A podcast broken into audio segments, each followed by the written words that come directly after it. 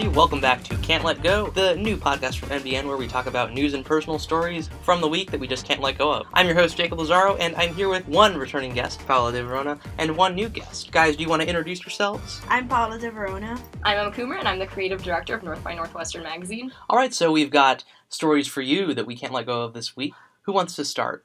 I can start off because I'm new. I think like a lot of people this week, my mind just can't get off of that shooting in Las Vegas.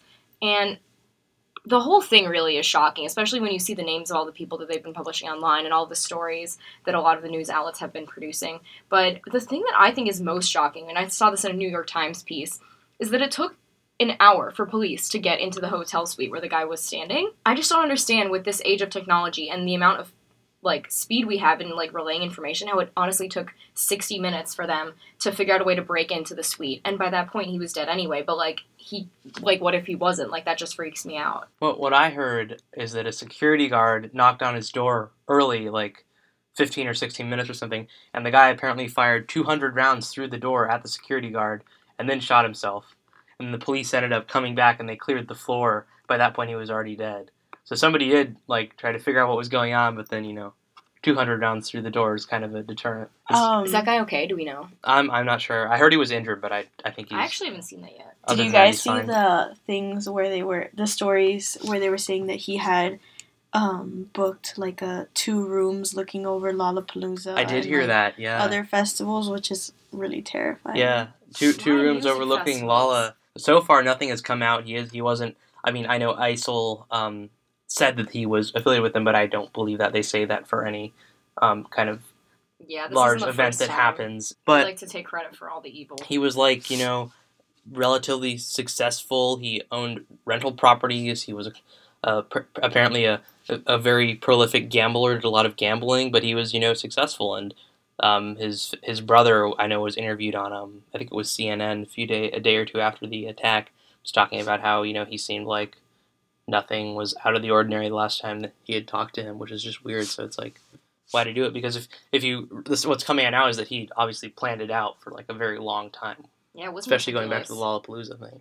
I really like the stories that are coming out that are showing a connection between him and all these other white middle-aged shooters, and that they were all, a lot of them were domestically abusive to their girlfriends or partners. Mm. It's we have, not only do we have a gun problem, but we have, this domestic violence problem that is, maybe a key to where these things are spurring from.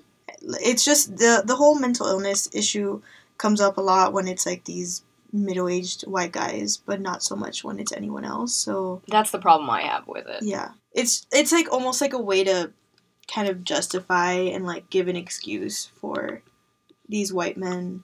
killing, because they can't put them in the box of terrorists because they're not brown and Muslim. Yeah. So now we're moving into the political sphere with my news story. So I'm sure people who've been following what's going on in Washington recently have been hearing about Rex Tillerson and how he's been having a lot of, supposedly having a lot of fights with the president. Apparently he called him a moron at one point, and that was been confirmed by several sources. So there's a BuzzFeed article I read today with the... beautiful title of Today Tillerson Tried to Kill the Rexit rumors once and for all. But basically it's talking about how he's, saying, and I have never considered leaving, blah, blah, blah, I love this administration, etc., etc. An interesting thing in this article is that one U.S. official expressed confidence, I'm quoting the BuzzFeed article here, in Tillerson's status due to a so-called suicide pact, which is apparently between him, Defense Secretary Mattis, and Treasury Secretary Steven Mnuchin, where they've apparently, according to this unnamed source, they've all agreed to quit if...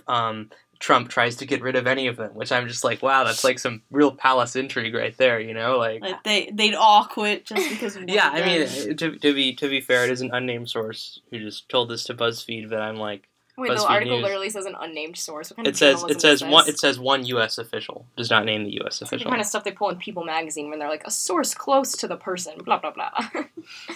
I don't know. I'm inclined to believe it just by the level of true palace intrigue and infighting that has come out of the Trump White House. It seems to be an unpleasant place to work. It might be something that they talked about over beers on a Friday, and they're if he fires you, we're all quitting. Yeah, it might not be a Friday at the White House. Yeah. So my story is from the Pittsburgh Post-Gazette, and it's about Representative Tim Murphy, a representative for Pennsylvania. Oh, this guy. Who was found to have been sending text messages to his mistress that he had an affair with to get an abortion, even though he's staunchly pro-life.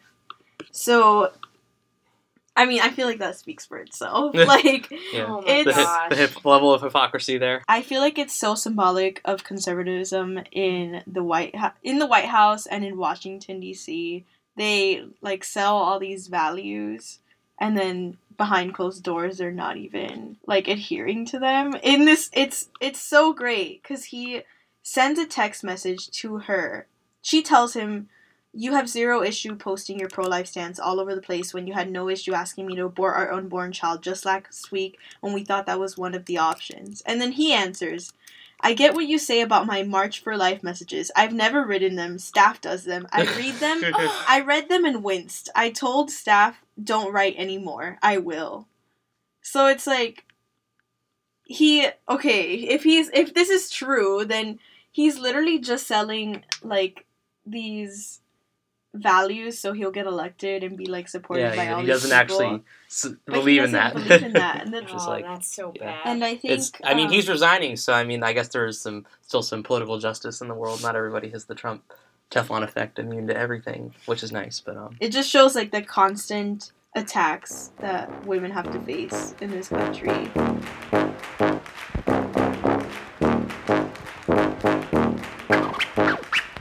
So now it's time to move on to our 3 personal stories that we can't let go of this week. Who wants to start? I can. So this isn't anything that's happened recently, but this podcast is called Can't Let Go, and I think about this at least every day. It's a ghost train. So in a town near me, where I live in Wisconsin, called Shorewood, we used to have this train, which they closed down because it was not a successful train. But because they missed it so much, they used everybody's tax dollars to make a ghost train. And this isn't what you think it is. So what they do is they paid for a light to come and flash across the bridge so it looks like a train's coming, and they paid for these really loud sounds that rumble the whole town to make it sound like there's a train coming. And they have this effect so that it sounds like it's far away and it gets closer. So it literally sounds, feels, and looks like there is a train. And you can stand on the bridge where the train is supposed to be and see the lights go whooshing past you. And it's kind of a surreal thing, but it's just so dumb. It's the funniest thing. How much did they pay for that? Yeah, I'm curious. Was this taxpayer money? Or taxpayer money. And people wanted that. It comes twice a day at 9:30 p.m. for the southbound train and 10 p.m. for the northbound. God. Was it like a thing? People were like, "Oh, my kid grew up sleeping to the sound of that train, and now he can't fall asleep." Like what? It wasn't even recently that they shut it down. That's been shut down for years. And they've been doing this for years. No, they just made it like this past year. Oh, that's amazing. Oh, it's so good. I feel like humanity. That's humanity right there. That's really it's free, guys. That's free entertainment. I went 3 nights in a row. Yeah, you just kind of wait for it. That'd be kind of cool. I would like to see it. Somewhere in Wisconsin, in a few hours, people will be waiting for the ghost train. Do people wait and watch, like, to see if it'll come? Well, it's on this bike path, because the train track's now turned into this, like, bike path that goes the route of the train. So people will bike from far away and be like, "Oh, we gotta get in time for the ghost train." And then you'll see all these people get off their bikes and just stand there in the path where the train lights go past, and everyone is just waiting for the lights and, like, pretends to freak out when it's coming. Oh my god. Speaking of Wisconsin, my personal story this week also involves Wisconsin. So I'm Justin, who you heard a few weeks ago, and I are in this class this quarter called Reporting on Native American Environmental Issues through Medill here. And as part of that class, taught by Patty Lowe, who's like this really great professor, and as part of that class, we took a trip to the Oneida Indian Reservation, which is up by Green Bay. We were there this weekend. I got back a few hours before we started recording this.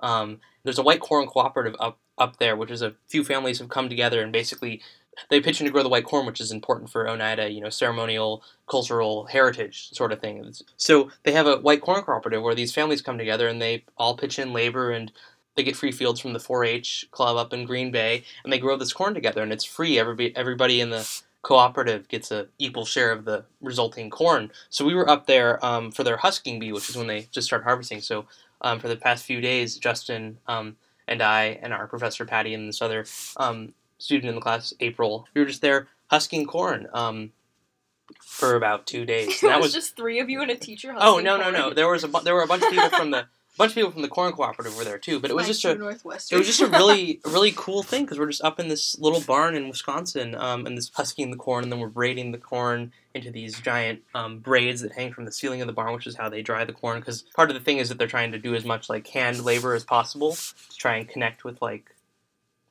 ancestors and just keep it kind of organic and promote food sovereignty. That's part of the other goal of the co-op. And it was just really interesting to just be up there for a few days. Pretty corny.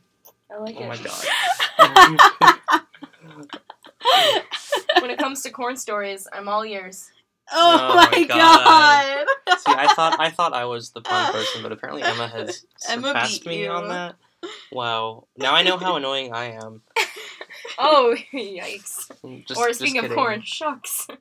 So my story is short and sweet, but as I said when I first got on the show, that most of my stories would just be me being back on my bullshit. I am sticking true to that narrative. So what are you back on your bullshit about right now this week, Paola? On Friday night, I had my discussion for a story I'm working on for NBN, and I met with some girls, and then that was in Annenberg.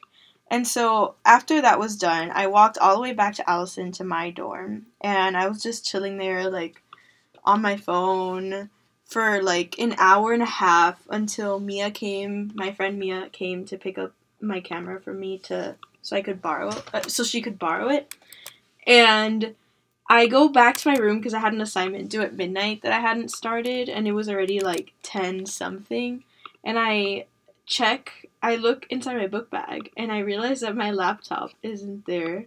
So I had to run all the way back to Annenberg. This is the second time I almost lose my laptop in the span of the past 3 weeks.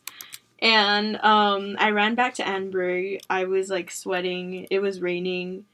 And I get to where the classroom was, and my laptop was there.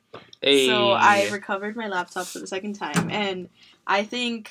3 times the charm. I think if I forget it a third time, it won't be there when I go back to get it. I was about to say, at some point your luck's gonna run out, and then what are you gonna do? Yeah.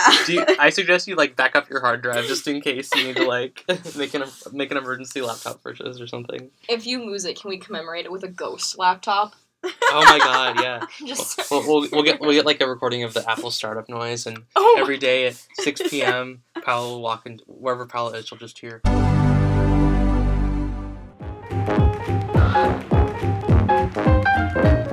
So that's the end of this week's Can't Let Go. The next episode will be out on Tuesday as usual. You can find our show on northbynorthwestern.com, of course, but this show and all other NBN podcasts are also available on iTunes and in the Google Play Store. If you find them there, you can subscribe to them, and you'll get a notification whenever we make a new episode. Our theme song is Little Lily Swing by Tri-Tachyon, under Creative Commons, Attribution License. I'm your host, Jacob Lazzaro. I'm Emma Kumer. I'm Paola De Varona. And this is NBN Live. Speaking of Muskego... I almost called it Muskegon. It's not Wisconsin. Like Muskego. Muskego, yeah. Sounds like a brand of mosquito repellent.